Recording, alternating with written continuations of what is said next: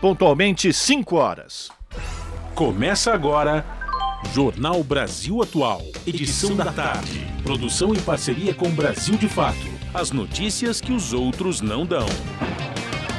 Movimentos populares, política, direitos humanos, economia, mundo do trabalho, cultura e prestação de serviço. Jornal Brasil Atual. Edição da tarde. Olá, hoje é quinta-feira, dia 26 de maio. Eu sou o Rafael Garcia, junto com Cosmo Silva, apresentando mais uma edição do Jornal Brasil Atual. E estas são as manchetes de hoje. A acusação pede condenação de Bolsonaro por genocídio no Tribunal Permanente dos Povos. A audiência final do julgamento teve foco na violação de direitos de indígenas durante a pandemia. Veredito deve sair em julho. Líder da bancada feminina no Senado anuncia articulação para garantir homenagem à psiquiatra Nise da Silveira após Bolsonaro vetar a inclusão do nome da médica no livro dos heróis e heroínas da pátria. Avança na Câmara dos Deputados o projeto de lei que libera a mineração por decreto em todo o país. O texto transfere ao presidente da República o poder de autorizar projetos minera de minerários de interesse nacional. Chacina de Unai. O ex-prefeito foi interrogado hoje e os fiscais do trabalho protestaram contra a impunidade. O ex-prefeito, que também é fazendeiro, foi apontado como mandante da morte de quatro servidores do Ministério do Trabalho. A sentença deve sair amanhã. Presidente do Fundo Nacional de Desenvolvimento da Educação diz aos deputados da Comissão de Educação da Câmara que a aquisição de kit de robótica com sobrepreço para as escolas públicas não aconteceu. Coordenador-geral da Federação Única dos Petroleiros afirma que o Brasil corre o risco de ficar sem diesel. Segundo David Bacelar, o problema decorre da escassez do combustível no mercado internacional e do baixo nível dos estoques mundiais. E motoristas e cobradores de ônibus da capital paulista podem entrar em greve na próxima segunda-feira, se não houver melhora na proposta dos empresários do setor para a campanha salarial deste ano. Ministério da Justiça dá 10 dias para Gol, Latam e Azul se explicarem depois do número de reclamações contra essas empresas aéreas crescer mais de 400%.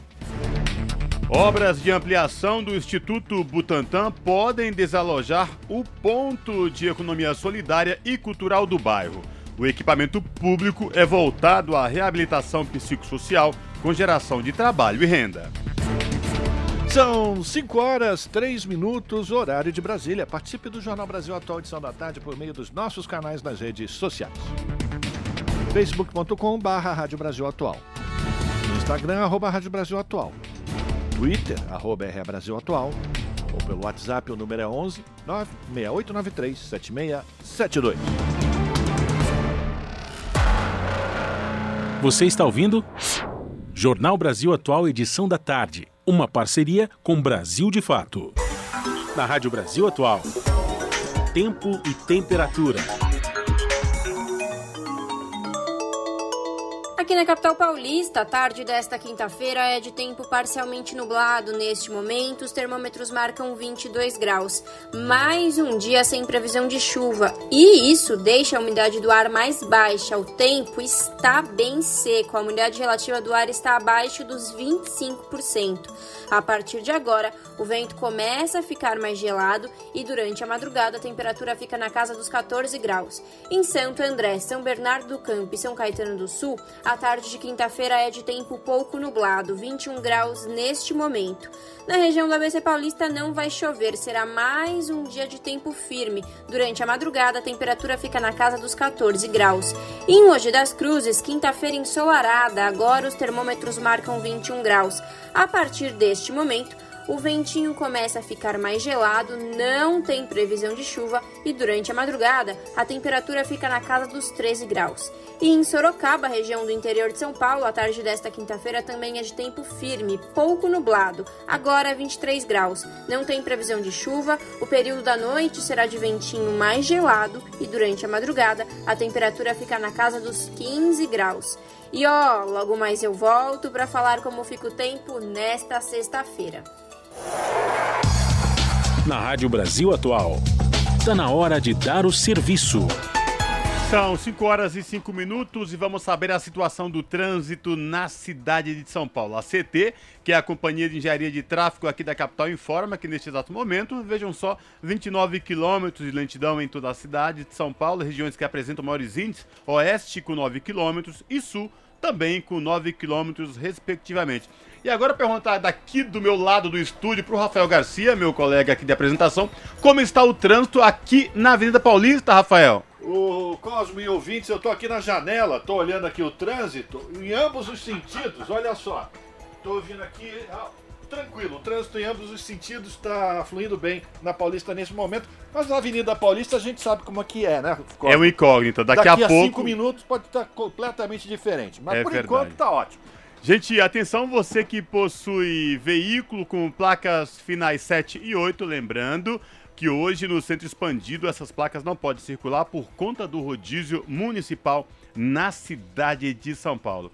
E agora vamos saber a situação dos trens do metrô e da CPTM. Primeiro, o metrô informa que todas as linhas do metrô da cidade de São Paulo operam em situação de tranquilidade. É esta mesma situação nos trens da CPTM, que é a Companhia Paulista de Trens Metropolitanos. E olha só, pessoal, muita atenção para você que está ouvindo a Rádio Brasil Atual e pretende descer para a Baixada Santista pela rodovia Anchieta. A chegada em Santos pela rodovia Anchieta, o trânsito está muito complicado. A Ecovias que a concessionária que administra o sistema Anchieta Imigrantes, informa que do quilômetro 41 ao quilômetro 57, o trânsito está interditado. Isso para quem desce pela rodovia Anchieta. Já pela rodovia dos imigrantes, o trânsito é tranquilo para quem sobe e para quem desce, e esta mesma situação para quem vem da Baixada pela rodovia Anchieta.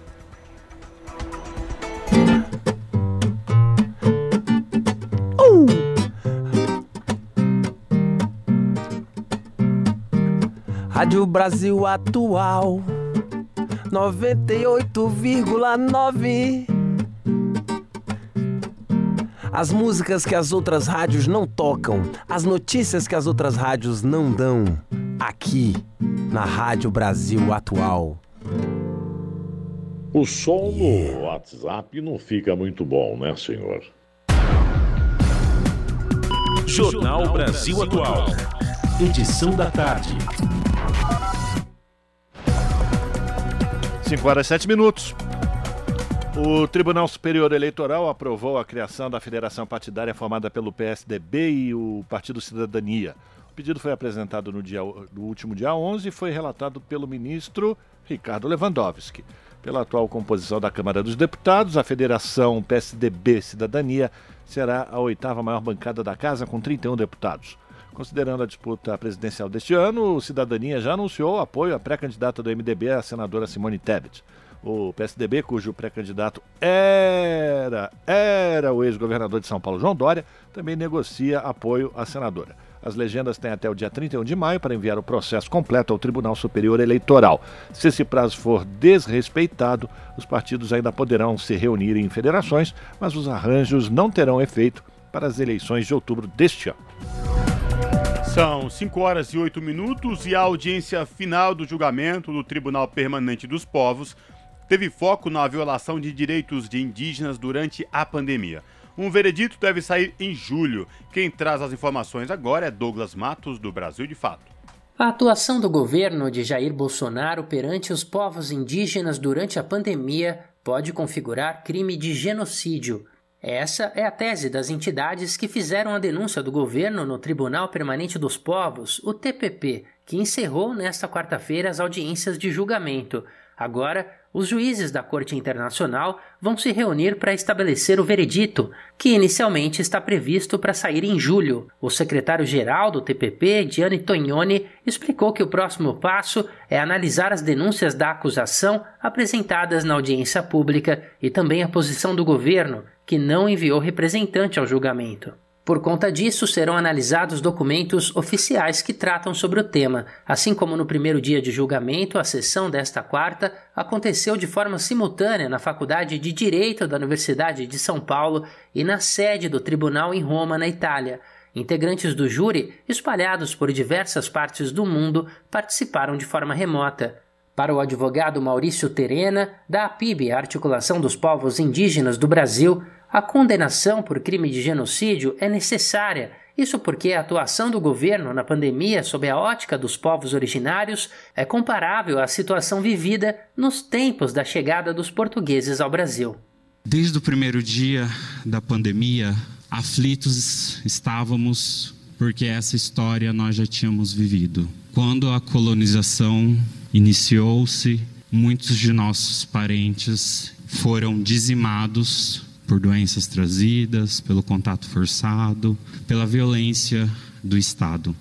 E para nós, operadores do direito, a gente tem um, um desafio aqui, porque o que está acontecendo aqui hoje, o judiciário brasileiro já deveria ter feito. Visivelmente emocionada, Auricélia Fonseca, integrante da coordenação do Conselho Indígena Tapajós Arapiuns, lembrou que a pandemia levou muitos idosos integrantes dos povos indígenas. E uma anciã, para outros, pode ser apenas um velho, como para Bolsonaro, são pessoas que não produzem mais, que devem se morrer. Mas para nós, são as pessoas mais importantes que existem dentro das aldeias. É lá que está toda a sabedoria do nosso povo. É nos anciãos, são as nossas bibliotecas vivas, que essa pandemia levou por culpa desse governo genocida.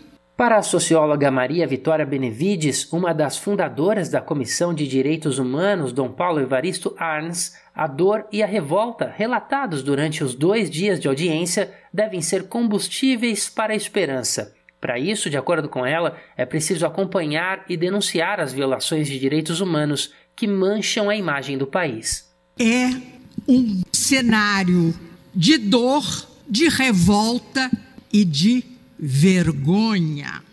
Que país é este, tido como celeiro do mundo, mas que, com milhões de famintos, voltou ao mapa da fome? Que país é este, tido como pulmão do mundo, mas com níveis catastróficos de devastação ambiental? Já a advogada Carolina Santana, assessora jurídica do Observatório dos Direitos Humanos dos Povos Indígenas Isolados e de Recente Contato, ressaltou que a aprovação do projeto de lei 1142 tinha determinado que o governo deveria oferecer água potável, testes rápidos contra a Covid e material de higiene aos indígenas, além de garantir reserva de leitos. Porém, por uma manobra da bancada evangélica, o texto previu também autorização para a permanência de missionários religiosos nos territórios. Para ela, os povos indígenas se tornaram alvo deliberado do Estado brasileiro por meio da gestão do governo federal. Se antes era preciso lutar pela efetivação de proteção, Atualmente, a luta é contra ações de desproteção advindas do próprio governo. A vulnerabilização se tornou política pública.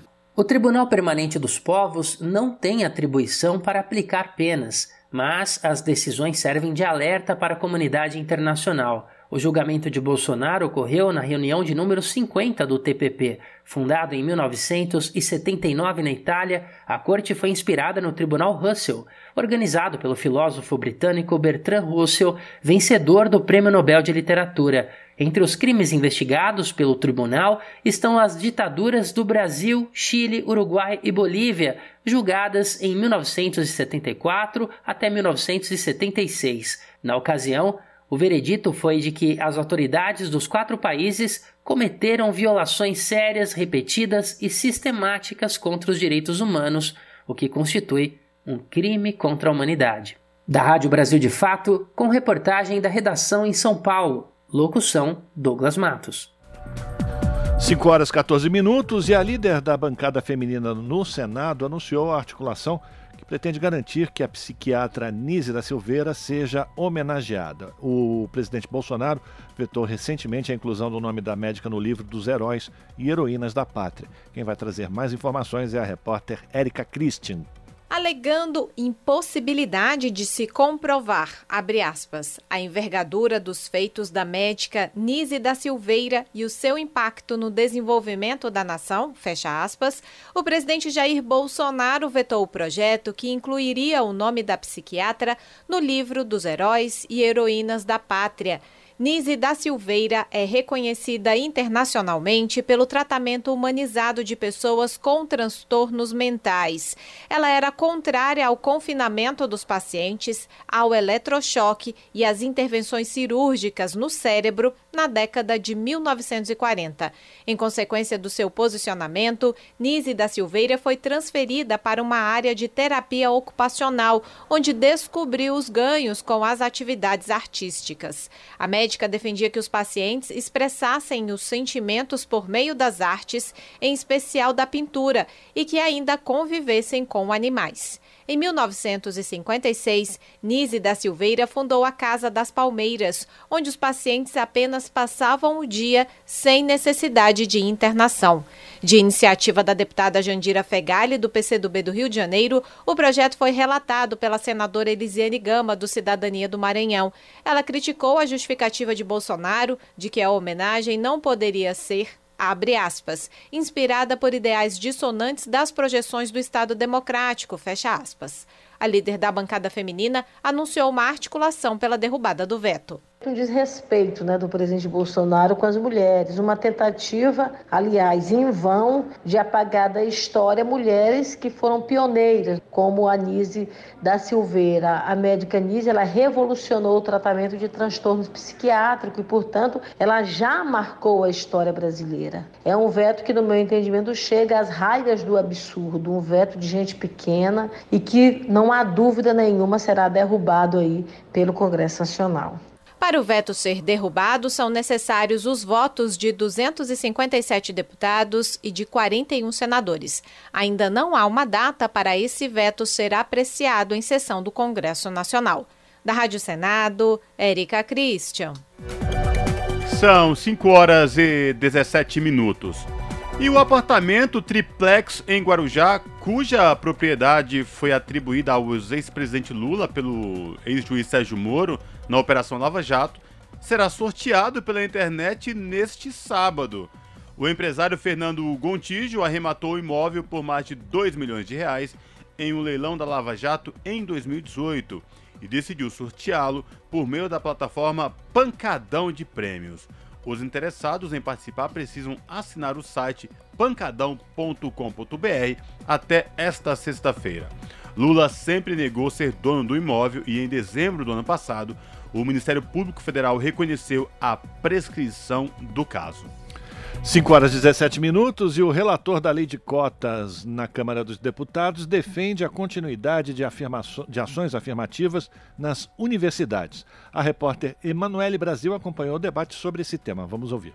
Dez anos após sua sanção, a lei de cotas precisa ser aperfeiçoada, mas a inclusão étnico-racial nas universidades públicas não pode deixar de ser estendida. Essa é a opinião de participantes de debate promovido pelas comissões de Direitos Humanos e Minorias e de Educação da Câmara dos Deputados. A lei de cotas define regras para ingresso de pretos, pardos, indígenas e pessoas com deficiência em instituições públicas de ensino superior e prevê atualmente que sua revisão deverá ocorrer neste ano. O líder do PSB, deputado Bira do Pindaré, do Maranhão, defendeu que a política de cotas seja aprimorada com base em três eixos: acesso às universidades, permanência nas universidades e êxito acadêmico. Ele é relator de um projeto de lei que prorroga por mais 50 anos a lei de cotas.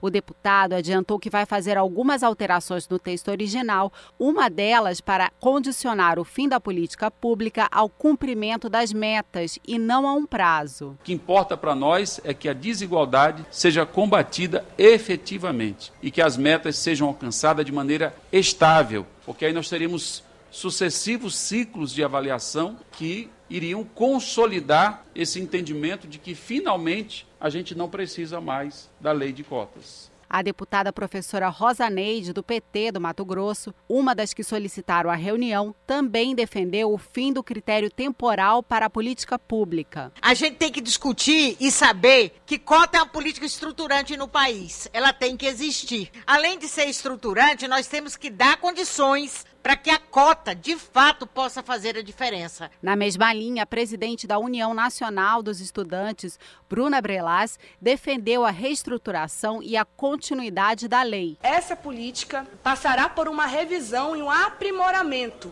Nós não aceitaremos e nós estamos muito bem mobilizados junto com o movimento negro e educacional para qualquer tentativa de setores conservadores de tentar colocar passos atrás nessa lei. Durante a audiência, diversos participantes classificaram de retrocesso a proposta que permite que universidades públicas cobrem mensalidades de alunos. Essa proposta está para ser votada na Comissão de Constituição e Justiça da Câmara. O deputado Bira do Pindaré adiantou que seu parecer ao projeto que reestrutura a lei de cotas vai incluir incentivo financeiro ao universitário por meio da Bolsa Permanência e a reserva de 30% de vagas para estágio na administração pública federal. Da Rádio Câmara de Brasília, Emanuele Brasil. São 5 horas e 21 minutos. São Paulo usa pela primeira vez a queima controlada para prevenir incêndios florestais. A experiência está acontecendo na Estação Ecológica Jataí, na cidade de Luiz Antônio, no interior de São Paulo. Quem traz as informações é Eliana Gonçalves. A estação Jataí é a maior reserva de cerrado do estado, com cerca de 9 mil hectares. Com a ação, uma pequena parte, cerca de 70 hectares, está sendo submetida à chamada queima prescrita. Na verdade, é uma queima preventiva.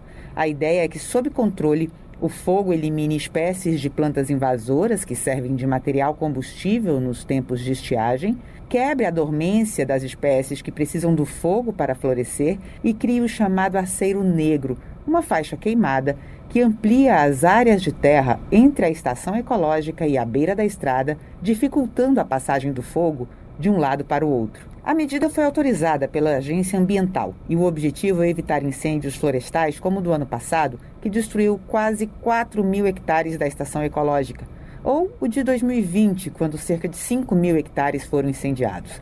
Quem explicou a diferença entre o fogo prescrito e o fogo dos incêndios foi Adriano Almeida, gerente do interior centro-norte da Fundação Florestal de São Paulo. O que a gente está fazendo aqui não é um incêndio, é uma queima, né? Então o fogo ele é mais brando, ele caminha de forma mais lenta. Depois que tem a passagem do fogo, você vê que fica uma série de vegetação ainda mais verde. Você põe a mão no solo, o solo está frio. Então ele é um fogo bem controlado, ele vai caminhando bem devagarzinho, em baixa intensidade, com pouca energia.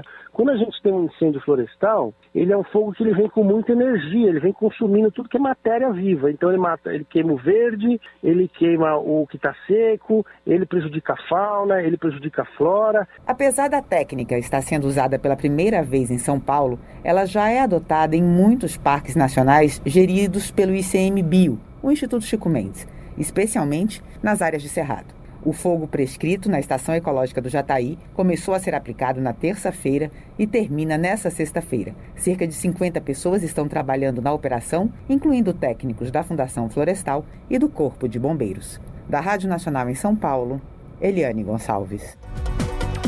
São 5 horas e 23 minutos e avança na Câmara dos Deputados o projeto de lei que libera a mineração por decreto em todo o país. O texto transfere ao presidente da República o poder de autorizar projetos minerários de interesse nacional.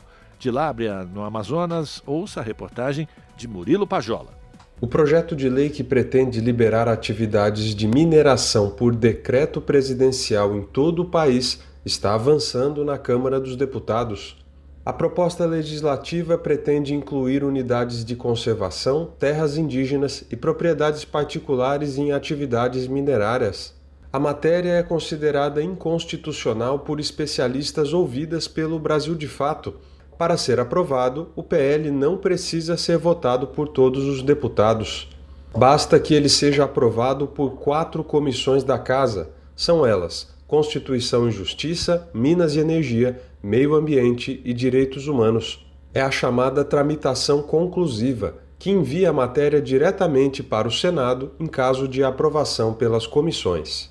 Até agora, nenhuma das comissões emitiu parecer sobre o projeto. Dentro da Comissão de Meio Ambiente, o relator designado em 12 de maio é o deputado Evaí Vieira de Melo, do PP do Espírito Santo. Em 2014, última eleição em que foi permitido o financiamento privado, a campanha dele recebeu 50 mil reais da gigante da siderurgia ArcelorMittal, que também atua no ramo da mineração. Aliado das mineradoras, Evaí foi um dos subrelatores do novo Código de Mineração, considerado um retrocesso em relação à preservação ambiental e à proteção das populações atingidas pelos empreendimentos na subrelatoria, ele propôs a aprovação automática de projetos minerários que fiquem mais de um ano em análise na Agência Nacional da Mineração. O Brasil de Fato procurou o deputado Evaí de Melo e perguntou se ele considera haver conflito de interesses por ter sido financiado por uma empresa que poderá se beneficiar do PL por ele relatado. Até a veiculação desta matéria, não houve resposta e possíveis atualizações serão feitas na versão online dessa matéria no site brasildefato.com.br. Na quarta-feira, dia 25, a mesa diretora da Câmara aceitou o pedido do deputado Túlio Gadelha, da Rede de Pernambuco, de submeter o projeto à Comissão de Direitos Humanos, que até então estava fora da tramitação. Na justificativa, Gadelha afirmou ser preciso levar em conta o interesse das comunidades indígenas afetadas. O autor da matéria é o deputado José Medeiros, do PL de Mato Grosso. Vice-líder do governo de Jair Bolsonaro, do PL, o parlamentar é um dos principais defensores da regulamentação do garimpo ilegal e aliado próximo do presidente. Duas advogadas especialistas em direito ambiental afirmaram ao Brasil de Fato que a iniciativa é inconstitucional. São elas Sueli Araújo, especialista sênior em políticas públicas do Observatório do Clima, e Juliana Batista, do Instituto Socioambiental. Do Amazonas, da Rádio Brasil de Fato, Murilo Pajola. São 5 horas e 26 minutos. Nos 10 anos do Código Florestal Brasileiro, a Comissão de Meio Ambiente do Senado debateu o funcionamento do Cadastro Ambiental Rural, o CAR. A medida criada em 2012 precisa de fiscalização para coibir fraudes, segundo especialistas que participaram de audiência pública. Mais informações com Rodrigo Rezende. O Cadastro Ambiental Rural foi uma das inovações do Código Florestal de 2012 e previa maior permissão de fiscalização em propriedades rurais com áreas passíveis de preservação ambiental. Mas, por ser autodeclaratório, o CAR enfrenta problemas como sobreposição de terras já cadastradas e cadastros de terras do governo ou de áreas indígenas por grileiros. A ex-conselheira do CNJ, Maria Tereza Willy Gomes, afirmou que é urgente a integração do CAR com as informações dos cartórios. Mas também falar em regularização registral, fazer com que o cadastro ambiental seja vinculado ou indexado aos registros públicos de acordo com a Lei 6015 de Registros Públicos. Talvez esteja aí uma grande lacuna e essa lacuna causa insegurança ao cadastro ambiental rural que se sobrepõe a determinadas terras sem controle. O vice-presidente do Instituto Democracia e Sustentabilidade, João Paulo Capobianco, destacou os números oficiais do CAR. São 6 milhões e 500 mil cadastros, mas poucos referendados pelo poder público. Quando nós olhamos quanto desses cadastros foram analisados na sua regularidade. Por quem? Pelos órgãos públicos. Apenas 28.631 imóveis foram é, analisados. Isso representa 0,43%. Ou seja, 0, menos de meio por cento dos cadastros incluídos no CAR em 10 anos foram validados pelos órgãos públicos. Jaine Cubas, representante do Serviço Florestal Brasileiro ligado ao governo federal, afirma que a instituição busca ferramentas para auxiliar os estados na regularização e investigação sobre a posse das terras inscritas no CAR. Então, a instrução normativa, ela já trouxe, né, que a competência é do, do, do, do, Estado, né, da unidade federativa, do órgão competente lá no Estado, que vai fazer essa, essa verificação das informações. A Lei 12.651 também traz que a competência de aprovar as áreas de reservas legais são do, das unidades federativas. Então, também já traz essa competência relacionada à análise. O presidente da CMA, senador Jacques Wagner, do PT da Bahia, disse que é urgente uma fiscalização dura sobre as terras autodeclaradas, bem como uma ação do governo de cadastrar as terras que são públicas, para que essas não possam ser sobrepostas e listadas diversas vezes no sistema do CAR. Agora, não dá para fazer autodeclaratória de extensões de terra e antes de que ela esteja regularizada como já foi dito aqui, receba o carimbo de ativo, Estadão vai lá, desmata, vende, depois larga lá, não depende mais do título. Representantes da Polícia Federal pediram mais transparência nos cadastros e mecanismos de rastreabilidade, como números únicos para o mesmo terreno, para que sejam evitadas fraudes. Da Rádio Senado, Rodrigo Rezende. Jornal Brasil Atual edição da tarde. 5 horas e 30 minutos e a Câmara dos Deputados aprovou a alíquota máxima do ICMS em 17%. Essa proposta ainda precisa passar pela avaliação do Senado e depois pela sanção do presidente Jair Bolsonaro. Quem vai trazer mais informações sobre essa aprovação lá na Câmara é o repórter Daniel Lamiro. A Câmara dos Deputados aprovou nesta quarta-feira, dia 25, o projeto que fixa em 17% a alíquota máxima do ICMS cobrado por estados sobre combustíveis, gás natural, energia elétrica, comunicações e transporte coletivo. A proposta ainda precisa passar pela avaliação do Senado e pela sanção do presidente Jair Bolsonaro do PL para que vire lei. O projeto basicamente declara itens de energia, comunicação e transporte coletivo como essenciais. Feito isso, estipula um limite para a cobrança do ICMS, o Imposto sobre Circulação de Mercadorias e Serviços, com o objetivo de reduzir os preços aos consumidores. Segundo o relatório do deputado Elmar Nascimento, do União da Bahia, Alguns estados cobram mais de 30% do ICMS sobre o consumo residencial de energia. No Rio de Janeiro, por exemplo, a alíquota pode chegar a 32%. A redução teria impacto sobre as contas dos estados. Por isso, o Fórum Nacional de Governadores manifestou preocupação com a proposta. A entidade estimou um impacto de 65 bilhões de reais na arrecadação estadual conjunta só neste ano de 2022. De acordo com o fórum, com uma grande perda de receita, diversos investimentos em políticas públicas dos estados voltados à população ficariam comprometidos. O projeto aprovado pela Câmara prevê uma compensação paga pelo governo federal aos estados pela perda da arrecadação com o ICMS. Ao mesmo tempo, governadores argumentam que a mudança no ICMS não solucionará a alta nos preços dos combustíveis, usado como justificativa para aprovação do projeto sobre o limite do imposto. O Fórum Nacional de Governadores promete tentar barrar o avanço do projeto no Senado e até com ações no Supremo Tribunal Federal. Do Recife, da Rádio Brasil de Fato, com reportagem de Vinícius Konchinski. Locução: Daniel Lamir. São 5 horas e 33 minutos.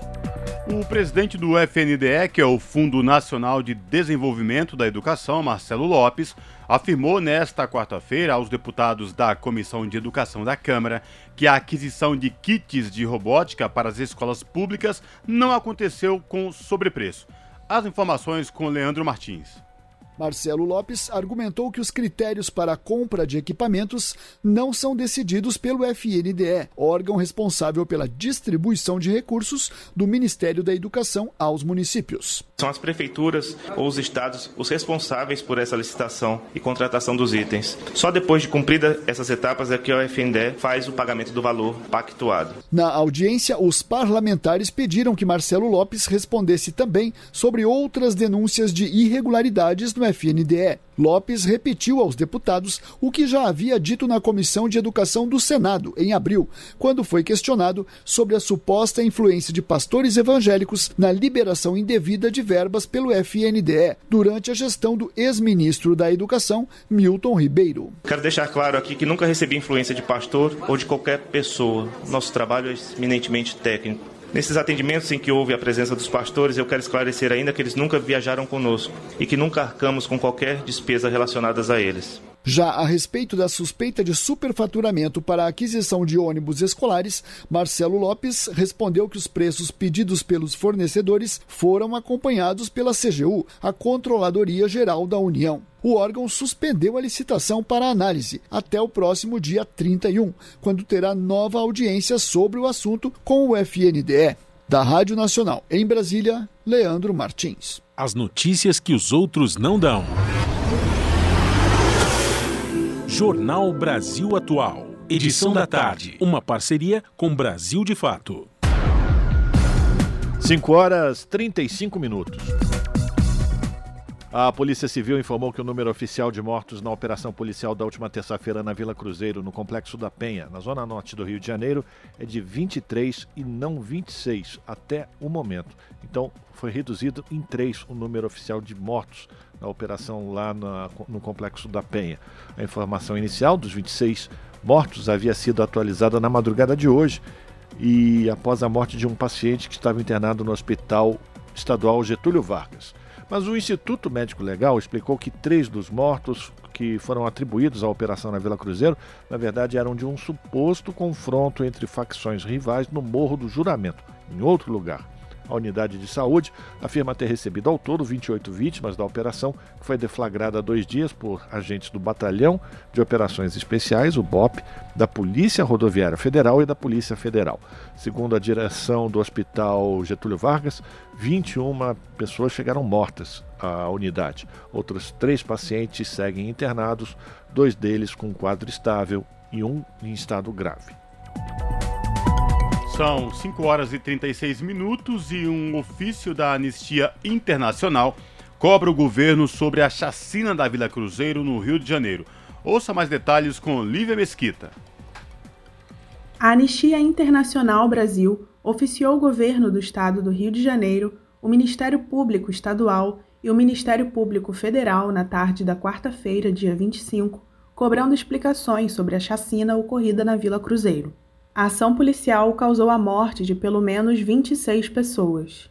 Em nota, a anistia afirma que o governador deve explicações a toda a sociedade, em especial aos 200 mil moradores da Vila Cruzeiro.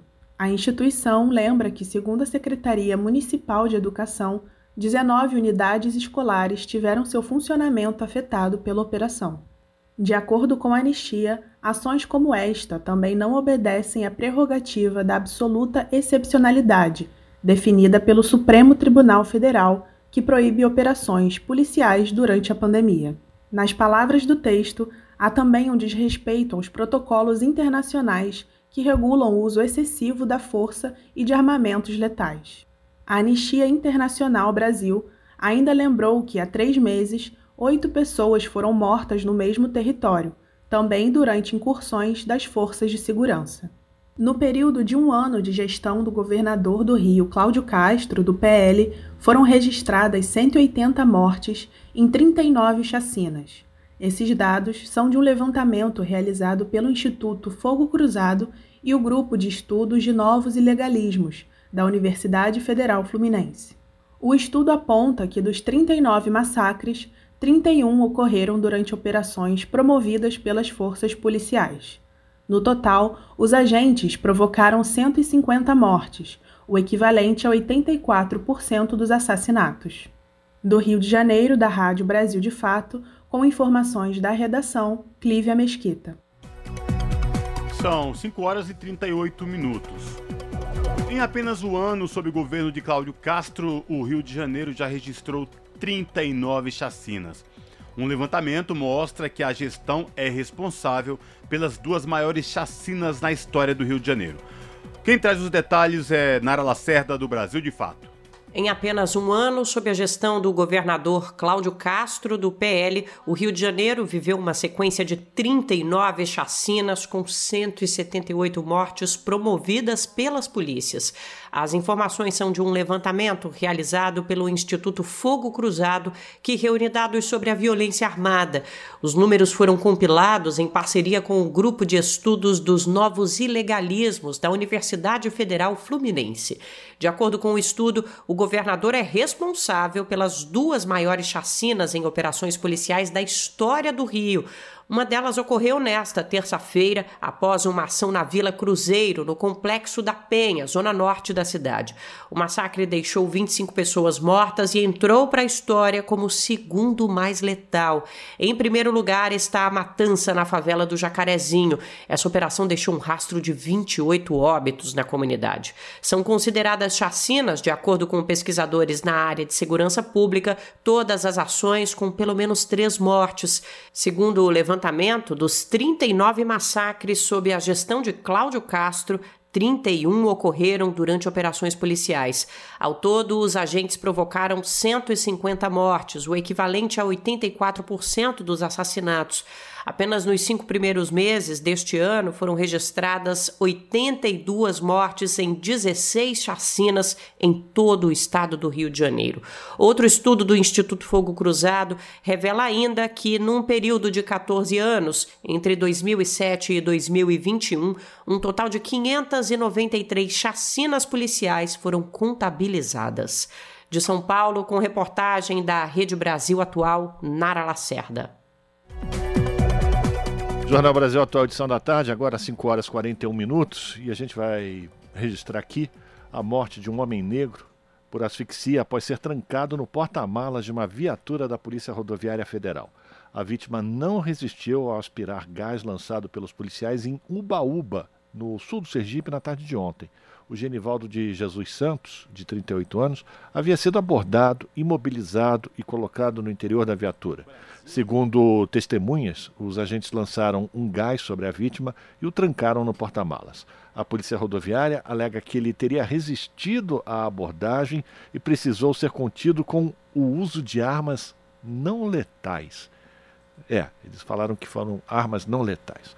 A ação causou revolta nas redes, com postagens comparando a viatura a uma câmara de gás nazista. O laudo do Instituto Médico Legal do Estado apontou como causa da morte asfixia mecânica e insuficiência respiratória aguda. O resultado da análise foi confirmado pela Secretaria de Segurança Pública na manhã de hoje. A família do Genivaldo é, registrou o boletim de ocorrência na delegacia de Umbaúba e os familiares e testemunhas que já depuseram na delegacia e como envolvem agentes federais, essa investigação agora passa a ser cumprida, né, a ser é, realizada pela Polícia Federal. Cosmo. Rafael, e tudo isso à luz do dia, com pessoas gravando e falando: olha, ele tem problema mental. E o que nós percebemos é que nada disso valeu para salvar a vida de mais um homem negro. E hoje, agora no final da tarde, a gente já acompanha registros, né? da população lá no Sergipe contra essa atitude criminosa da Polícia Rodoviária Federal e a gente espera que isso não fique impune, porque a gente não pode permitir que essas coisas comecem a se naturalizar no país, como por exemplo a gente viu no Rio de Janeiro, qual foi a utilização da Polícia Rodoviária Federal nessa operação lá na Vila Cruzeiro? Qual era o objetivo disso? Por que, que a Polícia Rodoviária Federal agora está se envolvendo nessas ações em que, que você termina sempre com assassinato de pessoas? principalmente pobres, pretas e da periferia. E nas redes sociais também, o que mais repercutiu, a população dizendo que as, uh, Auschwitz agora estava presente no Brasil com câmara de gás, que antes não tinha, agora ficou evidente com esse caso envolvendo a Polícia Rodoviária Federal e o assassinato de um homem negro lá no Sergipe. Que a justiça seja feita. Brasil Atual.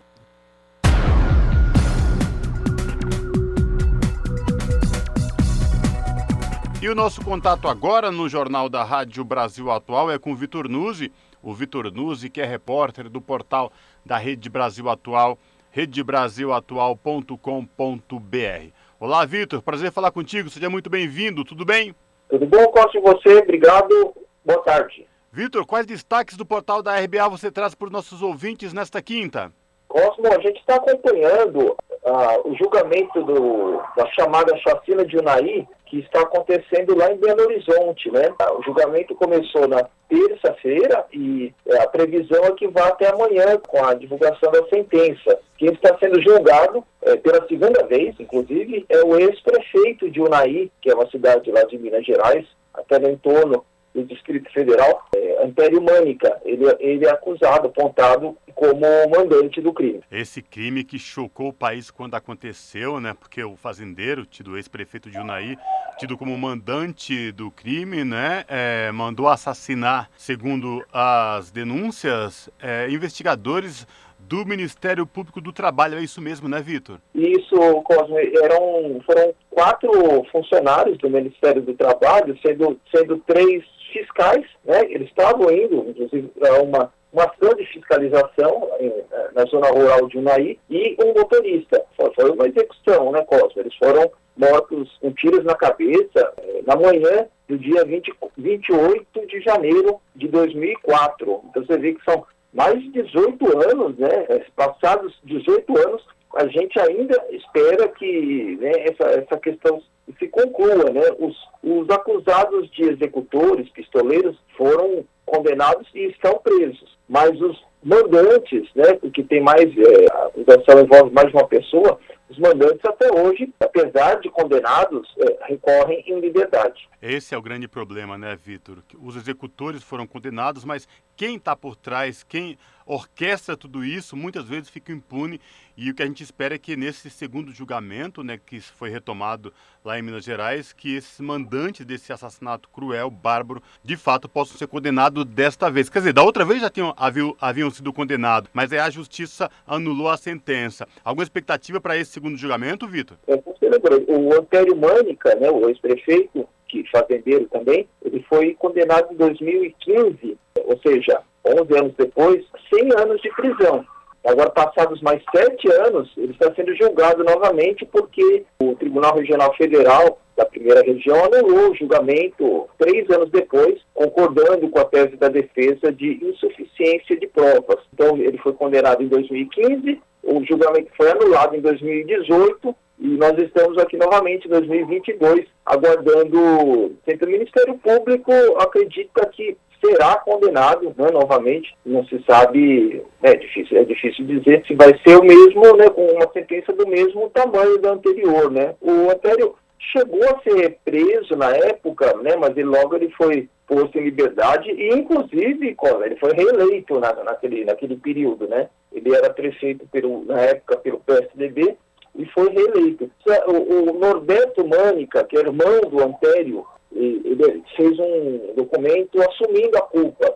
Né, e a acusação acredita que isso foi mais uma manobra justamente para livrar o Antério Mânica de qualquer acusação. Mas o Ministério Público afirma que as provas são bem contundentes para condená-lo. Hoje, inclusive, nesta quinta-feira, ele seria interrogado agora, na, agora à tarde. Né?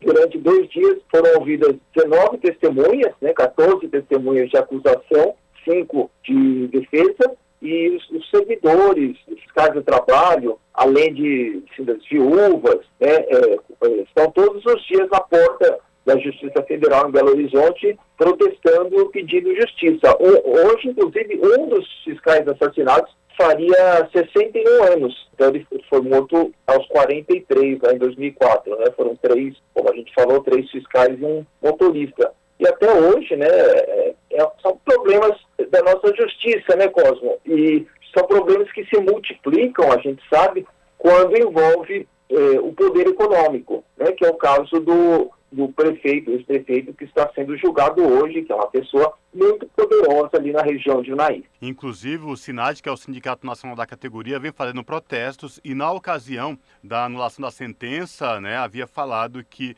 a defesa do fazendeiro lá havia plantado, meio que criado uma cortina de fumaça para invalidar e anular a condenação. Eles continuam protestando também no julgamento, né, o SINAD? O, o, na época, um dos fiscais, né, já havia sido ameaçado, né? E o processo relata isso, né? Que, que os irmãos ali já, já haviam reclamado da, da atuação de um dos fiscais ali na, na região, que estaria sendo um incômodo para eles, né?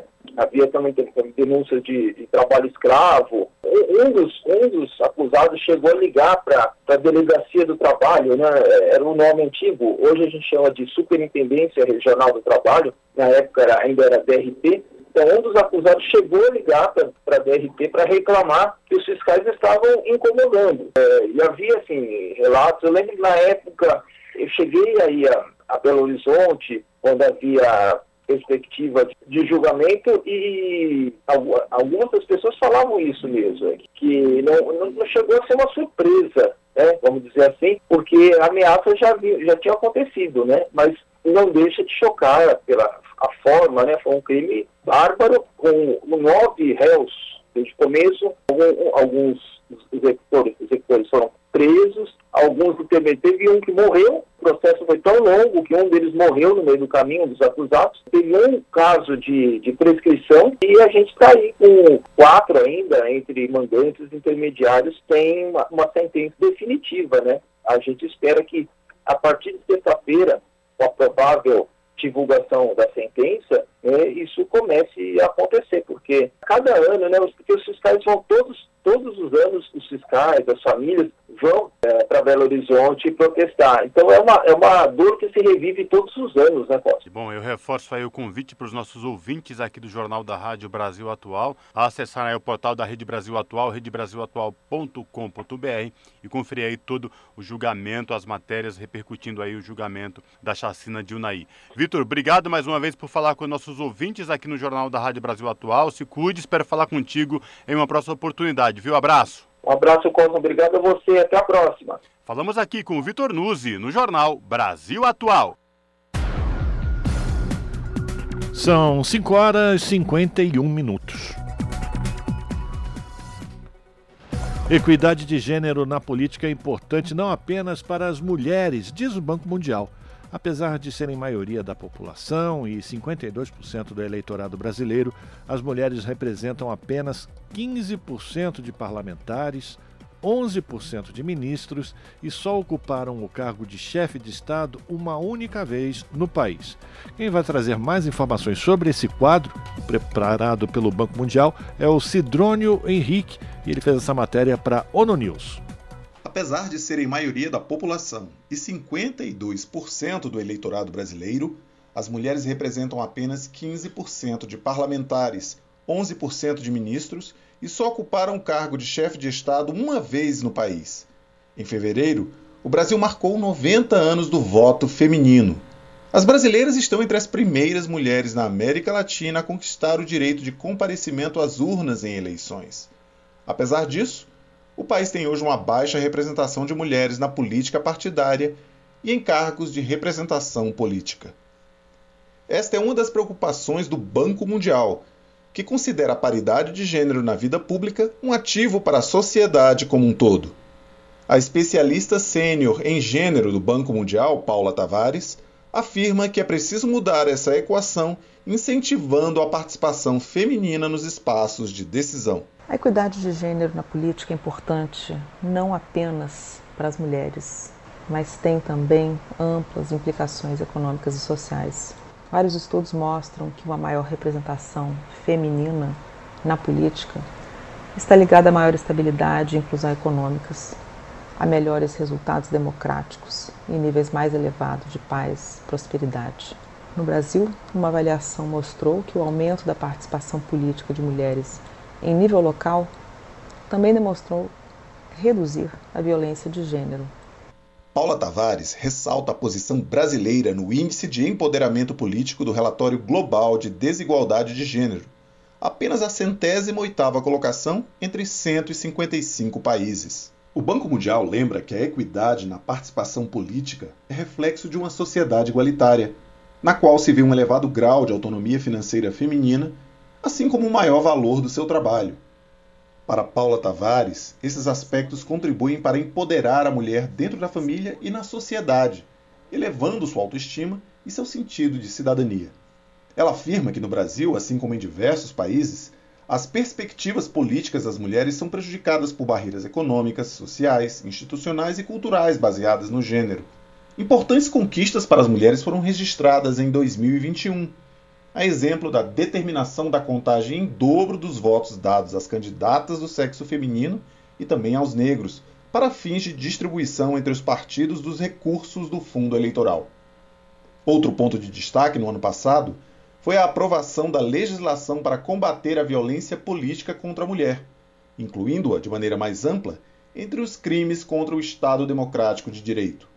A especialista do Banco Mundial defende que existam regras para a presença de mulheres em listas partidárias. A legislação, como vimos, tem avançado, mas as regras e os mecanismos podem melhorar. Medidas para possibilitar o monitoramento e a punição mais contundentes do descumprimento de legislação, inclusive de cotas para mulheres e de incidências de violência política, a adoção de regras para garantir a colocação favorável de candidatas femininas em listas partidárias, garantir espaço para as mulheres dentro das legendas partidárias e direções executivas dos partidos, como a adoção de regras e mecanismos para promover a liderança feminina em órgãos partidários bem como promover a efetiva representatividade, com a reserva de vagas, por exemplo, poderiam servir para fomentar e aumentar de forma mais efetiva a representação feminina na política brasileira. Em todo o mundo, a maior participação das mulheres na política permanece um desafio. Menos de três em cada dez mulheres ocupam cadeiras em parlamentos. Já a quantidade de chefes de Estado ou de governo mulheres é de pouco mais de 10% no mundo. São 5 horas e 56 minutos. Terreno quilombola no Maranhão corre risco de ir a leilão. Segundo o advogado das famílias, a possibilidade de o leilão ainda ocorrer no próximo mês. As informações com Gabriel Correia.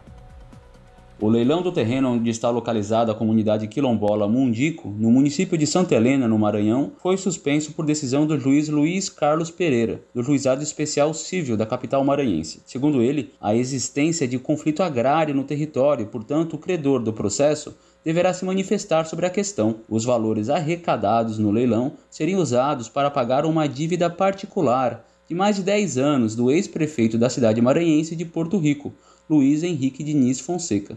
Em valores atuais, a dívida chega a 153 mil reais.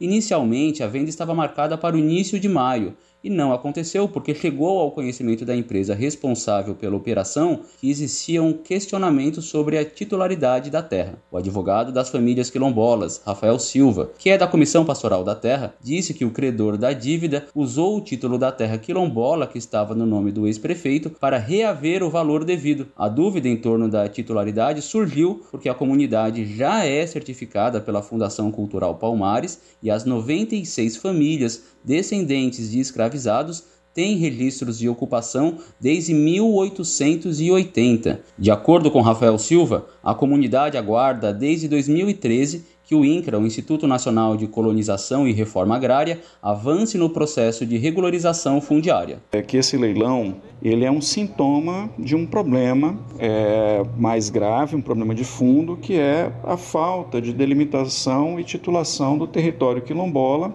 ao qual pertence o quilombo mundico. Dona Maria Geralda, de 66 anos, moradora do quilombo, foi surpreendida com a notícia do leilão. Ah, quando eu recebi a notícia que ela está tendo leilão, eu me lembrei de para debaixo da ponte, que não tinha para onde eu fosse.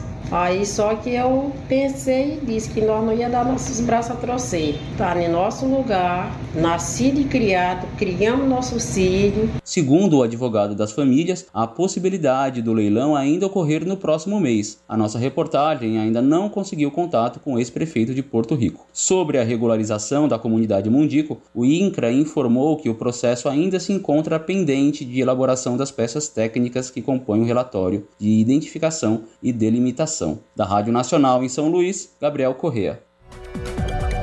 5 horas e 58 minutos e o Programa Mundial de Alimentos da ONU alerta que o aumento de fome global, puxado pela guerra na Ucrânia, deve preocupar a comunidade internacional. texto aprovado de forma unânime pelo Conselho de Segurança visa desimpedir acesso para ajuda humanitária. Da News em Nova York, Mayra Lopes. Há quatro anos, o Conselho de Segurança aprovou de forma unânime uma resolução que reconhecia a conexão entre fome e conflito.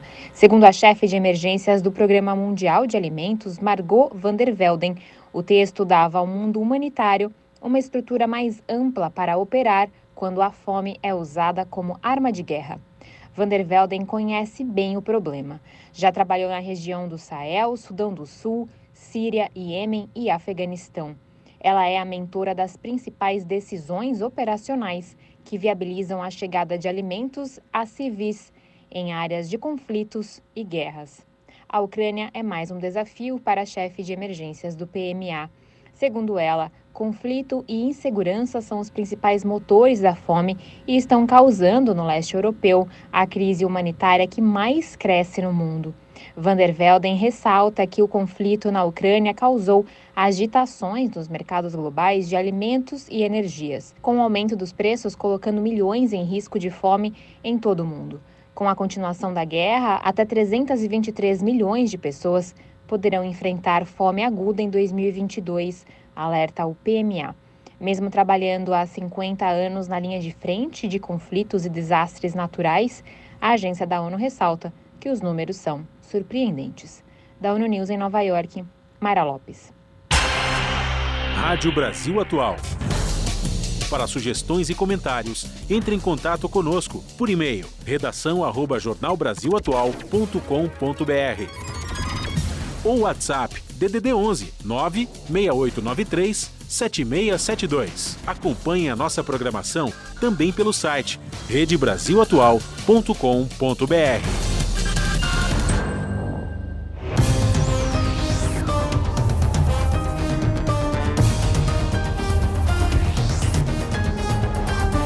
Agora, 6 horas, 1 minuto, vamos fazer contato com a redação da TVT para a gente conhecer quais serão os destaques desta quinta-feira do seu jornal, que começa pontualmente 7 da noite pelo canal 44.1 Digital, que tem o um sinal aberto para toda a região metropolitana de São Paulo. Quem vai trazer os destaques da edição de hoje é ela, a apresentadora, a Ana Flávia Quitério. Olá, Ana, boa noite, diga aí os destaques de hoje. Olá, Rafa e Cosmo, uma excelente noite de quinta-feira a vocês e a todos os ouvintes da Rádio Brasil Atual. E vamos aos destaques da edição de hoje aqui do seu jornal. Estudo do Instituto de Energia e Meio Ambiente, publicado hoje, mostra que a poluição do ar da cidade de São Paulo está há 22 anos acima do recomendado pela Organização Mundial da Saúde. As diretrizes da OMS não são critérios previstos em lei mas muitos governos as utilizam para determinar os padrões de qualidade do ar de acordo com suas capacidades técnicas e econômicas. Vocês sentem dificuldades para respirar, nariz muito seco, né? Enfim, tudo isso também é indício de, de, dessa poluição descontrolada que a gente anda enfrentando aí. E outro destaque hoje aqui no nosso, no nosso jornal Profissionais da educação, alunos e familiares têm denunciado a falta de professores nas escolas estaduais do ensino médio em São Paulo. Os relatos se confirmam com dados obtidos com a Lei de Acesso à Informação. Estudantes da rede estadual de ensino passam em média um dia da semana sem professor nas escolas do estado. Gravíssimo, hein? E para encerrar, vamos falar de eleições hoje. Mais uma pesquisa mostra Lula na frente da corrida presidencial. O levantamento Modal Mais Futura foi divulgado hoje e aponta a vitória do candidato do Partido dos Trabalhadores nas eleições de outubro. Bom, essas e outras reportagens completas vocês conferem daqui a pouquinho, pontualmente às sete da noite comigo aqui no seu jornal. Um beijão para todo mundo, bom programa, Rafa e Cosmo e até daqui a pouco. Jornal Brasil Atual, edição da tarde. Uma parceria com Brasil de Fato. São 6 horas e 3 minutos. O coordenador-geral da Federação Única dos Petroleiros afirma que o Brasil corre o risco de ficar sem diesel. Mais informações com Douglas Matos. O coordenador-geral da Federação Única dos Petroleiros, David Bacelar, foi ao Twitter nesta quarta-feira fazer um alerta. Abre aspas, o Brasil corre o risco de desabastecimento de diesel no início do segundo semestre. Fecha aspas. Segundo ele, o problema decorre da escassez do combustível no mercado internacional e do baixo nível dos estoques mundiais. Isso poderia afetar o Brasil justamente quando os caminhoneiros estiverem mobilizados para escoar a safra de grãos rumo a portos, período de maior consumo de diesel.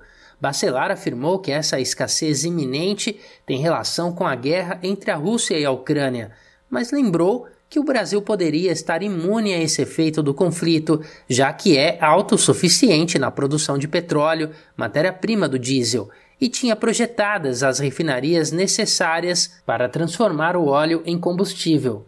Acontece que tudo mudou desde o impeachment da ex-presidente petista Dilma Rousseff.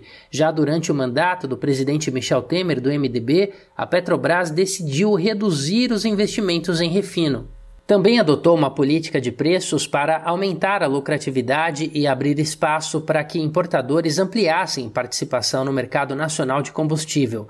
Isso de fato ocorreu e em 2021 a Petrobras obteve o maior lucro da história, 106 bilhões de reais. Por outro lado, a participação da companhia no mercado brasileiro de diesel também nunca mais foi a mesma, beneficiando as importadoras multinacionais. No início de maio, quando a diretoria da Petrobras se reuniu com investidores para apresentar os lucros da empresa durante o primeiro trimestre, o risco de desabastecimento do diesel no Brasil foi debatido. Na ocasião, a diretoria da empresa afirmou que o tema era sensível, já que os estoques mundiais do produto estavam realmente baixos. Durante a conferência, o então presidente da empresa, José Mauro Coelho, que foi demitido pelo presidente Bolsonaro na última segunda-feira, após ficar pouco mais de um mês no cargo, afirmou que a Petrobras manteria a política atual de preços para garantir o abastecimento do mercado brasileiro. Bolsonaro tem reclamado publicamente dos preços, mas ainda não tomou uma atitude concreta para que a empresa, que é controlada pelo governo, baixe a gasolina e o diesel. Nesta quarta-feira, dia 25, o Conselho de Administração da Petrobras se reuniu para, entre outras coisas, discutir a chamada paridade de preços de importação. Ainda não houve um sinal de que essa política será alterada, apesar dos pedidos de diversos setores da população da Rádio Brasil de Fato, com reportagem de Vinícius Kochinski em Curitiba, no Paraná. Locução Douglas Matos. São 6 horas e 6 minutos e motoristas e cobradores de ônibus da capital paulista podem entrar em greve na próxima segunda-feira se não houver melhora na proposta dos empresários do setor para a campanha salarial deste ano. Vamos ouvir as informações com o repórter Rodrigo Gomes. Em estado de greve desde a última segunda-feira, trabalhadores do transporte coletivo de São Paulo deram até a próxima sexta-feira para os empresários do setor melhorarem a proposta de reajuste salarial. Do contrário, os motoristas e cobradores de ônibus podem iniciar uma greve por tempo indeterminado na próxima segunda-feira, dia 30. Segundo Nailton Francisco de Souza, diretor executivo do Sindicato dos Motoristas, os trabalhadores já vêm realizando atos nas garagens e manutenções. Nesta quarta-feira, havia previsão de paralisações por duas horas em alguns terminais de ônibus da cidade, mas uma liminar obtida pela São Paulo Transportes, gestora do sistema, levou os trabalhadores a suspender a ação. Nailton explica que as empresas vêm alegando dificuldades financeiras para atender às reivindicações, embora elas tenham recebido normalmente, mesmo com veículos parados, durante a pandemia do novo coronavírus. A campanha salarial está muito difícil, o setor patronal sempre alegando problemas de caixa, problemas de, de contrato com a prefeitura, com a prefeitura de São Paulo, e sempre achando a mesma choradeira, né? Dizer que não tem condições é, de arcar com, com, com seus compromissos com os trabalhadores, e esse ano não tem sido diferente. Vieram com a mesma, mesma lenga-lenga de sempre, né? É, é, ajuste de contratos que a prefeitura não fez, é, é atraso no, no, no, nos, nos, pagamentos de serviços prestados, e só teria condições de, de, de honrar com reajuste de 6%, que, tá, que não cobre 50% do que deu a inflação, né? Nesse período que já está em 12,47%. Os trabalhadores reivindicam, entre outras coisas, reajuste salarial de 12,47% para repor a inflação, mais aumento real. Vale refeição de R$ 33,00 por dia e equiparação de todos os benefícios para os trabalhadores das novas empresas. Também reivindicam participação nos lucros ou resultados de R$ 2.500 e o fim das escalas com uma hora para refeição sem remuneração. No entanto, as empresas, organizadas no Sindicato Patronal SP Urbanos, ofereceram apenas 6% de reajuste salarial na última reunião de negociação, realizada no dia 19. Para Nailton, a proposta das empresas é vergonhosa e a Prefeitura de São Paulo se omite em mediar as negociações. Eles apresentaram uma proposta ridícula, que já foi rejeitada né, pela, pela categoria, e de lá para cá tentou aí algumas conversas com a administração pública para tentar interferir nessa situação, intermediar, também não tivemos sucesso. A resposta deles, da, da São Paulo Transporte, que é quem administra o transporte na cidade, foi é, entrar na justiça pedindo liminar para garantir a circulação das frotas se eventualmente tiver uma greve. Né? Então, essas liminares. Ele já já notificou aqui o sindicato, mas independente dessas liminares, a gente vai, a gente vai ter que lutar. Precisamos continuar com a nossa luta, não vamos nos intimidar com esse tipo de decisão. Está prevista para esta quinta-feira uma reunião entre os empresários e a prefeitura para discutirem uma contraproposta a ser apresentada aos trabalhadores. Será com base nessa proposta a decisão sobre uma greve a ser tomada até sexta-feira. Em nota, o SP Urbanos acusou o Sindicato dos Motoristas de suspender as rodadas de negociação e disse que não está sendo intransigente. Também disse que qualquer decisão sobre paralisação da prestação dos serviços de transporte de passageiros será prematura e intempestiva, e que as empresas estão se esforçando para um entendimento dentro da capacidade econômico-financeira. A Prefeitura de São Paulo não se manifestou. Rodrigo Gomes, Rádio Brasil Atual e TVT. São 6 horas e 10 minutos e as obras de ampliação do Instituto Butantan podem desalojar o ponto de economia solidária e cultura do bairro. O equipamento público é voltado à reabilitação psicossocial por meio da geração de trabalho, renda e construção de vínculos entre a comunidade. Atualmente, o local abriga cinco estabelecimentos comerciais e conta com 26 trabalhadores.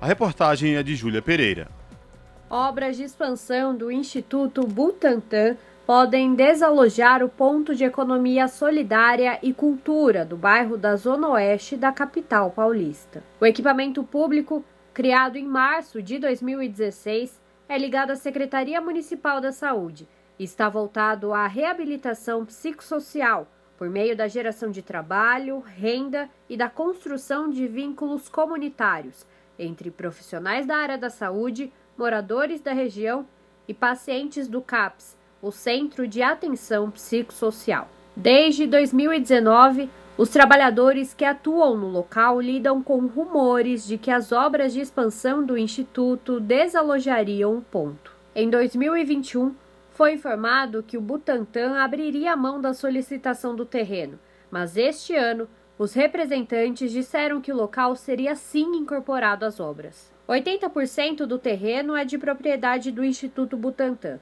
segundo a própria instituição, enquanto os outros 20%, que pertencem à prefeitura, estão em fase de negociação pela Fundação Butantan e pelo município. A matrícula da casa aponta que o imóvel é pertencente à gestão municipal. Caso o equipamento seja desalojado, suas atividades serão transferidas para outro imóvel localizado nas proximidades. Segundo Risonete Costa, que já foi paciente do CAPS e hoje trabalha no Ponto de Economia Solidária e Cultura do Butantan, os trabalhadores são contra a transferência do equipamento para outro imóvel. Risonete trabalha no Orgânicos no Ponto, um dos estabelecimentos abrigados no local. Durante o período da pandemia, em que as portas ficaram fechadas ao público, as atividades no Orgânicos no Ponto continuaram a todo vapor. Além dos empregos gerados, as vendas chegaram a 150 por semana. Há essa possibilidade, de né, o imóvel vai ser desapropriado, mas a gente, primeira opção é ficar aqui. A, a casa é muito boa, a gente está muito bem instalado, né? Eu não sei né, quanto realmente conseguiria deixar igual ou melhor, né, de como a gente está.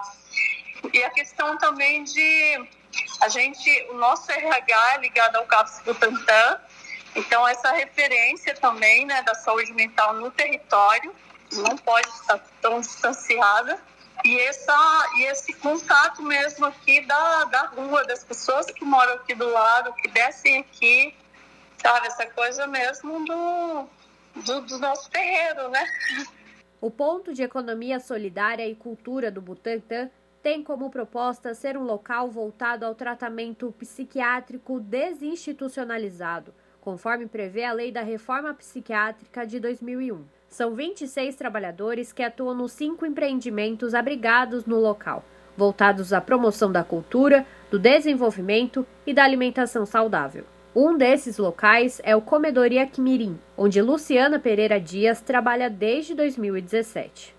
Foi depois da primeira internação que ela conheceu o CAPS, em 2013, e precisou tirar licenças médicas no antigo emprego para se cuidar. Quando retomou, foi chamada de funcionária fantasma pela dona da empresa, o que a fez pedir demissão. Após um ano de tratamento, foi aprovada para trabalhar no restaurante do Ponto como garçonete. Hoje, se divide entre as demandas do refeitório e do financeiro do estabelecimento. É um lugar assim que eu me sinto super bem, é um lugar que eu me sinto importante.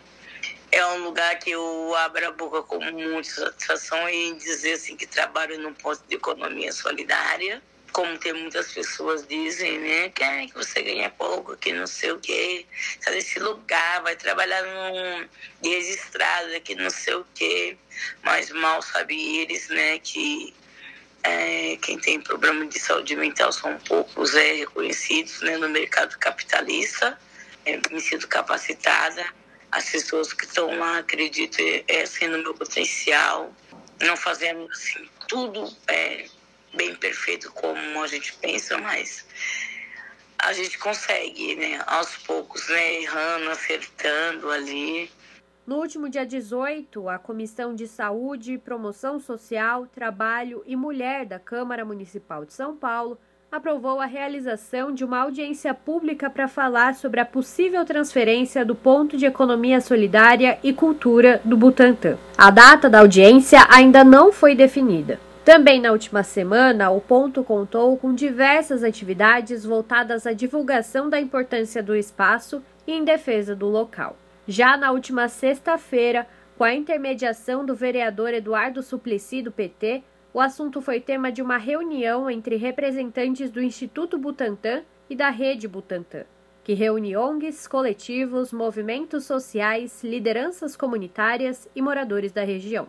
Nós entramos em contato com o Instituto Butantan para saber mais detalhes sobre as negociações. Em nota enviada pela assessoria de imprensa, a entidade afirmou que irá se empenhar para não trazer qualquer prejuízo à prefeitura ou à comunidade oferecendo ainda auxílio logístico e técnico, a fim de que os profissionais de saúde e moradores do bairro atendidos no imóvel sejam realocados em condições semelhantes em outro endereço. O Butantan diz ainda que a área tem interesse estratégico e social para a função destinada à instituição, que tem criado alternativas e oferecido soluções para que as atividades desempenhadas no local sejam mantidas.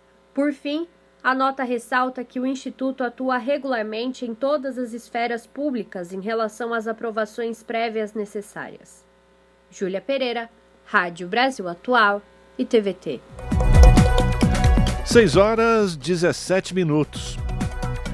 E o Ministério da Justiça está dando 10 dias para as companhias Gol, Latam e Azul se explicarem. O número de reclamações contra as empresas aéreas, ou essas empresas aéreas, cresceu mais de 400%. Informações com Sayonara Moreno. Depois que aumentou em mais de 400% o número de reclamações contra empresas aéreas, o Ministério da Justiça deu 10 dias para Gol, Latam e Azul darem explicações. As denúncias de irregularidades foram feitas por meio da Senacom, a Secretaria Nacional do Consumidor, e registraram atrasos de voos, dificuldade no reembolso de valores pagos e lentidão na devolução do dinheiro. O prazo de 10 dias deve ser respeitado para que as companhias evitem eventuais pagamentos de multas ou sanções administrativas. Segundo a plataforma administrada pelo Ministério da Justiça, entre 2019, antes da pandemia, e o ano passado, o número de reclamações aumentou mais de cinco vezes, de pouco mais de 5 mil para 26 mil. No total, quase 44 mil consumidores se sentiram lesados pelas três empresas aéreas. Diante do alto número de queixas, a Senacom instaurou o processo administrativo para entender o que ocorreu. O problema mais grave é relacionado ao descumprimento das medidas emergenciais durante a pandemia, como o reembolso em até 12 meses, remarcação da viagem ou uso do crédito em até 18 meses dos bilhetes. A Senacom pode ser acionada por meio do site consumidor.gov, um serviço público e de graça. Por lá, consumidores e empresas, já cadastradas, dialogam em busca de alternativas para resolver conflitos de consumo. Após a reclamação, a empresa tem até 10 dias para analisar e responder. Depois, o consumidor tem mais 20 dias para comentar e avaliar a resposta da empresa. Lembrando que a plataforma consumidor.gov não substitui os serviços de defesa do consumidor, como os PROCONs, defensorias e juizados. Procurada pela nossa reportagem, a Gol informou que só vai se manifestar diante da situação com a Senacom. As companhias Latam e Azul não responderam até o fechamento desta reportagem. Da Rádio Nacional em Brasília, Sayonara Moreno. 6 horas 20 minutos, notícia que acaba de ser divulgada. Saiu mais uma edição da pesquisa Datafolha mostrando que o ex-presidente Lula tem agora 48% das intenções de voto no primeiro turno contra 27% do Jair Bolsonaro. A pesquisa ouviu 2.556 pessoas nos dias 25 e 26 de maio em 181 cidades brasileiras e a margem de erro é de dois pontos para mais ou para menos. O Datafolha testou dois cenários, um sem o João Dória e outro com. O João Dória desistiu da disputa no dia 23. Além de Dória, foram apresentados como pré-candidatos o Lula, Jair Bolsonaro, Ciro Gomes, André Janones, eh, Simone Tebet, Luciano Bivar, Felipe Dávila, Emael, Pablo Marçal, General Santo, Santos Cruz, Leonardo Pericles, Sofia Manzano e Vera Lúcia do PSTU.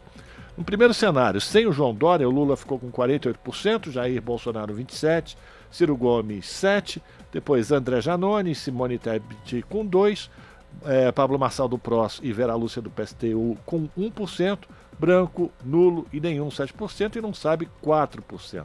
Portanto, fica aqui já as primeiras informações, os primeiros resultados de uma pesquisa sem a participação de João Dória na disputa à presidência da República. São 6 horas e 21 minutos e sindicalistas, ativistas e parlamentares reivindicam que seja votada a proposta do 14º salário para aposentados. O repórter Silvério Rios acompanhou o debate.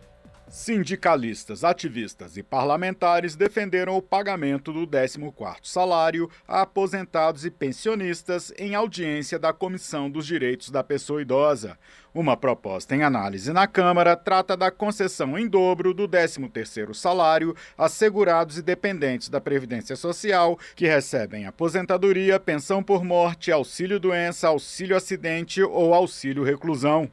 O pagamento do 14º salário estava previsto inicialmente para os anos de 2020 e 2021. O objetivo do projeto é auxiliar aposentados e pensionistas para compensar os efeitos da crise provocada pela pandemia de Covid-19. Especialista em direito tributário e ativista, o advogado Sandro Lúcio Gonçalves lembrou que, nos momentos mais difíceis da pandemia, muitas vezes aposentados foram os únicos responsáveis pelo sustento das famílias. Os filhos que perderam os empregos no momento em que tudo parou foi para casa do pai, da mãe, do avô e da avó. E aumentou a despesa dele. Mas eu reitero, ele não teve ajuda durante a pandemia. Além da questão do sustento da família durante a pandemia provocada pelo coronavírus, a presidente da Federação da Associação dos Aposentados do Estado do Rio de Janeiro, Ieda Gaspar, reclamou que a renda dos aposentados já vem se deteriorando desde a reforma da Previdência em 2019. A pandemia do aposentado não começou em março de 2020, não. A pandemia do aposentado começou com a reforma da Previdência em 2019, em novembro de 2019. Aí a gente já começou a ver o empobrecimento das viúvas, O marido morria, ela já não recebia 100%, já era 60%. Por quê? Por causa da reforma da Previdência. Relatora de um outro projeto sobre o 14º salário, a deputada Flávia Moraes, do PT de Goiás, defendeu que a aprovação da proposta não vai representar um gasto, mas sim um investimento para o governo. A deputada argumentou que o dinheiro a mais pago ao aposentado vai servir para fomentar a economia neste momento de crise. Aposentado que receber esse recurso, deputado delegado Antônio, ele não vai investir, não vai mandar para o exterior, não vai comprar lote, ele vai comprar comida, ele vai gastar, ele vai fazer a nossa economia girar. Então, com certeza, é um investimento na nossa economia que se faz muito necessário nesse momento de caristia que nós estamos vivendo. Para o deputado delegado Antônio Furtado, do União do Rio de Janeiro, o idoso que trabalhou a vida toda e contribuiu para o crescimento do Brasil precisa ser respeitado, como acontece em nações com maior grau de desenvolvimento. O Japão é um país que dá valor ao seu idoso, onde o idoso é respeitado, ele é ouvido, ele é o esteio, ele é o que uma casa, a família dá importância ao idoso. Felizmente o Brasil ainda não chegou a esse nível de evolução mas precisa chegar e vai chegar. O projeto que determina o pagamento do 14º salário a aposentados e pensionistas já foi aprovado pela Comissão de Finanças com previsão do abono até o limite de dois salários mínimos no mês de março dos anos de 2022 e 2023. Agora o texto aguarda para ser votado na Comissão de Constituição e Justiça. Da Rádio Câmara de Brasília, Silvério Rios. 6 horas e 25 minutos e agora no Jornal Brasil Atual nós vamos bater um papo com a jornalista Gabriela Moncal, que conversou com o cineasta Joel Zito Araújo, que é o diretor da série PCC Poder Secreto. Conta pra gente então, o Gabriela, como é que foi essa conversa? O que, é que você já pode adiantar para os nossos ouvintes e que está publicado no site do Brasil de Fato? É contigo. Oi, Rafael. Oi, Cosmo. Tudo bem? Pois é, estreia hoje a série documental PCC Poder Secreto que conta a história do primeiro comando da capital, considerada a maior facção do Brasil.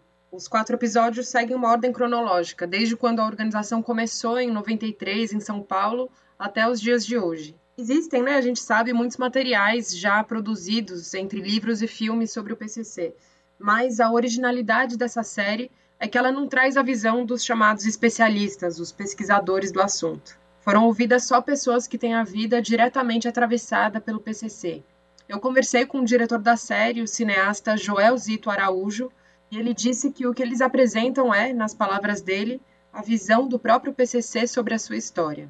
Foram ouvidos então integrantes da própria facção, mas também pessoas que, mesmo não sendo do PCC, são afetadas por ele. Entre elas, moradoras das periferias, sobreviventes do sistema prisional e também agentes do Estado que trabalham no chamado combate à criminalidade. A série vai passar na HBO e é baseada no livro Irmãos, uma história do PCC, que foi escrito pelo sociólogo Gabriel Feltran a partir de duas décadas de pesquisa etnográfica nas periferias paulistas. Uma das coisas mais interessantes do livro, pelo menos para mim, é que ele propõe que o funcionamento do PCC é bem peculiar em relação a outras facções criminosas, o que em parte explica também como o PCC conseguiu se tornar hegemônico em São Paulo e expandir para tantos lugares é o fato de não se organizar numa dinâmica parecida com a de uma empresa, uma máfia ou uma organização militar, mas de um jeito descentralizado, mais nos termos de uma sociedade secreta, de uma irmandade.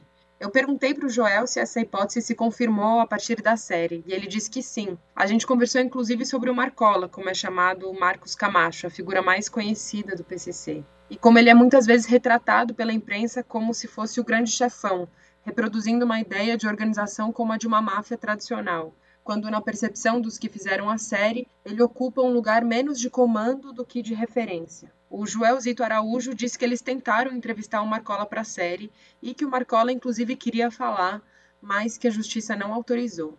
O Joel tem um trabalho audiovisual extenso abordando questões como racismo e desigualdades sociais e disse que aceitou a proposta de fazer essa série porque ele viu aí uma oportunidade de compreender melhor o Brasil. Quem quiser saber mais e ler a entrevista na íntegra, tá tudo lá no site do Brasil de Fato. É só acessar brasildefato.com.br. Valeu, gente, eu devolvo para vocês.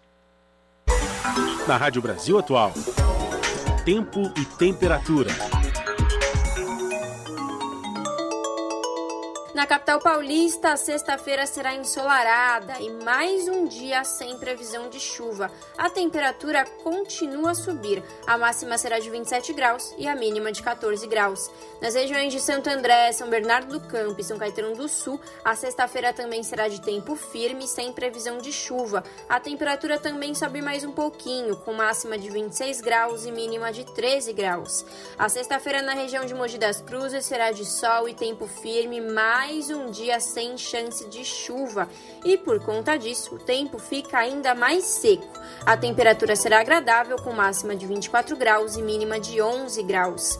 Na região de Sorocaba, interior de São Paulo, a sexta-feira será ensolarada, poucas nuvens e sem previsão de chuva, ou seja, tempo seco. A temperatura fica mais agradável durante a tarde, com máxima de 27 graus e mínima de 14 graus. Larissa Borer, Rádio Brasil Atual. E a gente fica por aqui, terminando mais uma edição do Jornal Brasil Atual. Você fica agora com o Papo com o Zé Trajano, na sequência pela TVT tem o seu jornal, depois Central do Brasil. E a gente volta amanhã, sem a participação do Cosmo, porque ele vai estar tá fazendo a, a, já a captação das entrevistas do Revista Brasil TVT, que você vai acompanhar no sábado, a partir das seis da tarde, com reprise no domingo, também às seis da tarde. Amanhã comigo, a Larissa Bora. Borer.